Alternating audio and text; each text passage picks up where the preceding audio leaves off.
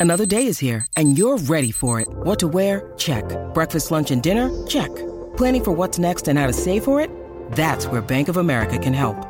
For your financial to-dos, Bank of America has experts ready to help get you closer to your goals. Get started at one of our local financial centers or 24-7 in our mobile banking app. Find a location near you at bankofamerica.com slash talk to us. What would you like the power to do? Mobile banking requires downloading the app and is only available for select devices. Message and data rates may apply. Bank of America and a member FDIC. This is Optimal Startup Daily, episode 33, Six Steps to Unplug from Work by Christine Carter with livehappy.com. And I'm your narrator, Dan, and I'm here every single day reading to you from some of the best blogs on entrepreneurship.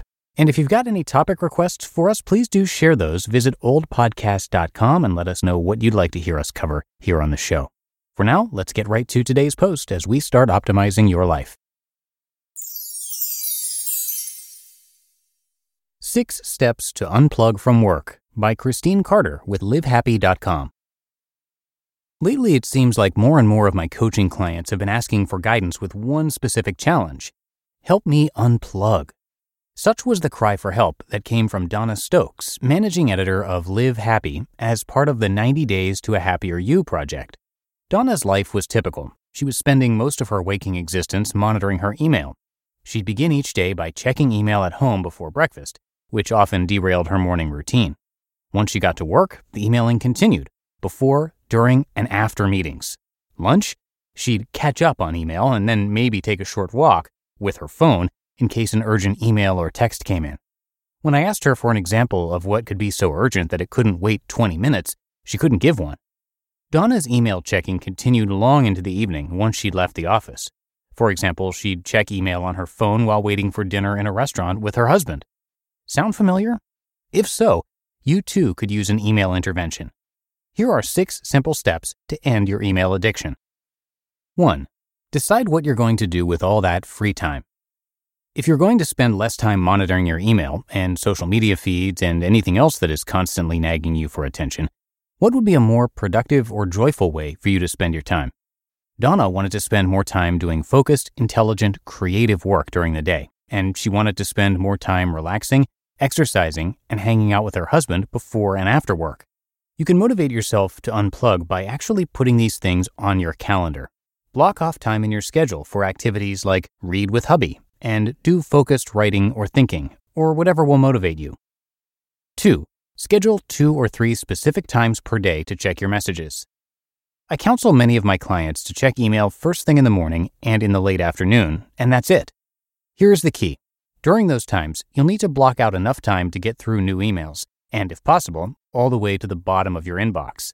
If a particular email is going to take more than five minutes to read and respond to, put it in a folder, maybe call it To Do This Week, and add whatever it entails to a task list. If you need X hours a day to deal with your email, make sure you've scheduled X hours daily. 3. Turn off all your alerts. Unless you are actively checking your email and messages, you don't need to know what messages are coming in because you'll be devoting your full attention to something else. So turn off all notifications on your desktop, laptop, tablet, and smartphone. Vibrate counts. Turn that off. Now do this for your text messages and all of your social media feeds. Breathe.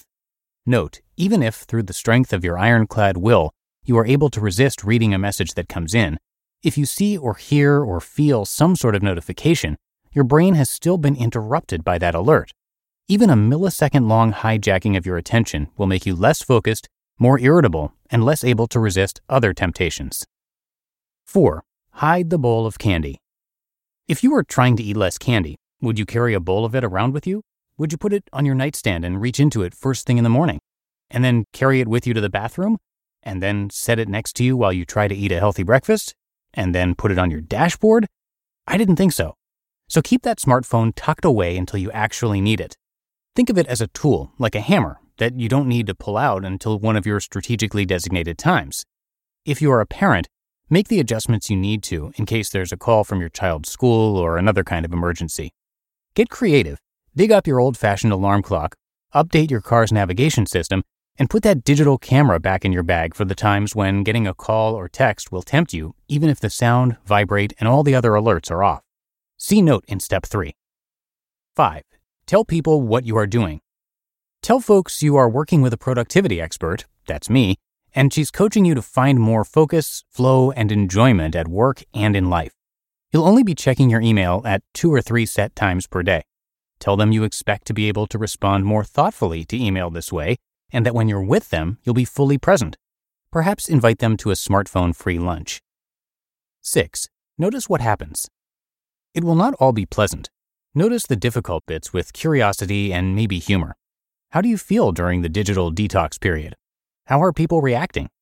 Your tension levels will likely drop and you'll be less stressed. How does this feel in your body? Really see the people around you now that you are looking up from your phone. Smile. You just listened to the post titled Six Steps to Unplug from Work by Christine Carter with livehappy.com. When it comes to hiring, don't go searching for the one. Just meet your match with Indeed. Indeed is your matching and hiring platform with over 350 million global monthly visitors and a matching engine that helps you find quality candidates fast. Ditch the busy work. Use Indeed for scheduling, screening, and messaging. 93% of employers agree. Indeed delivers the highest quality matches compared to other job sites.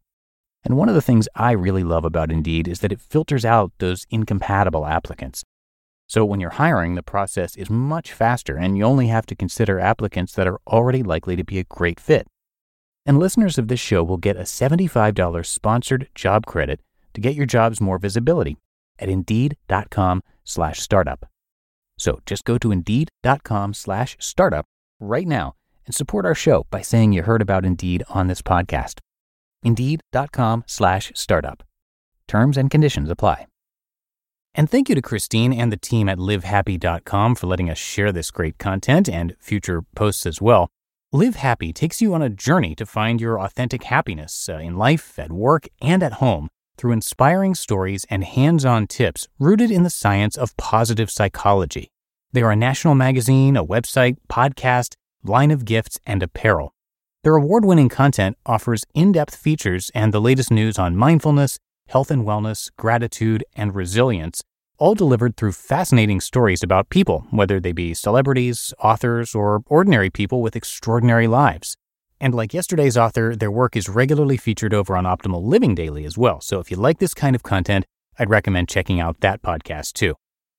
But that does it for today here on Optimal Startup Daily. Hope you're having a great Monday, great start to your week.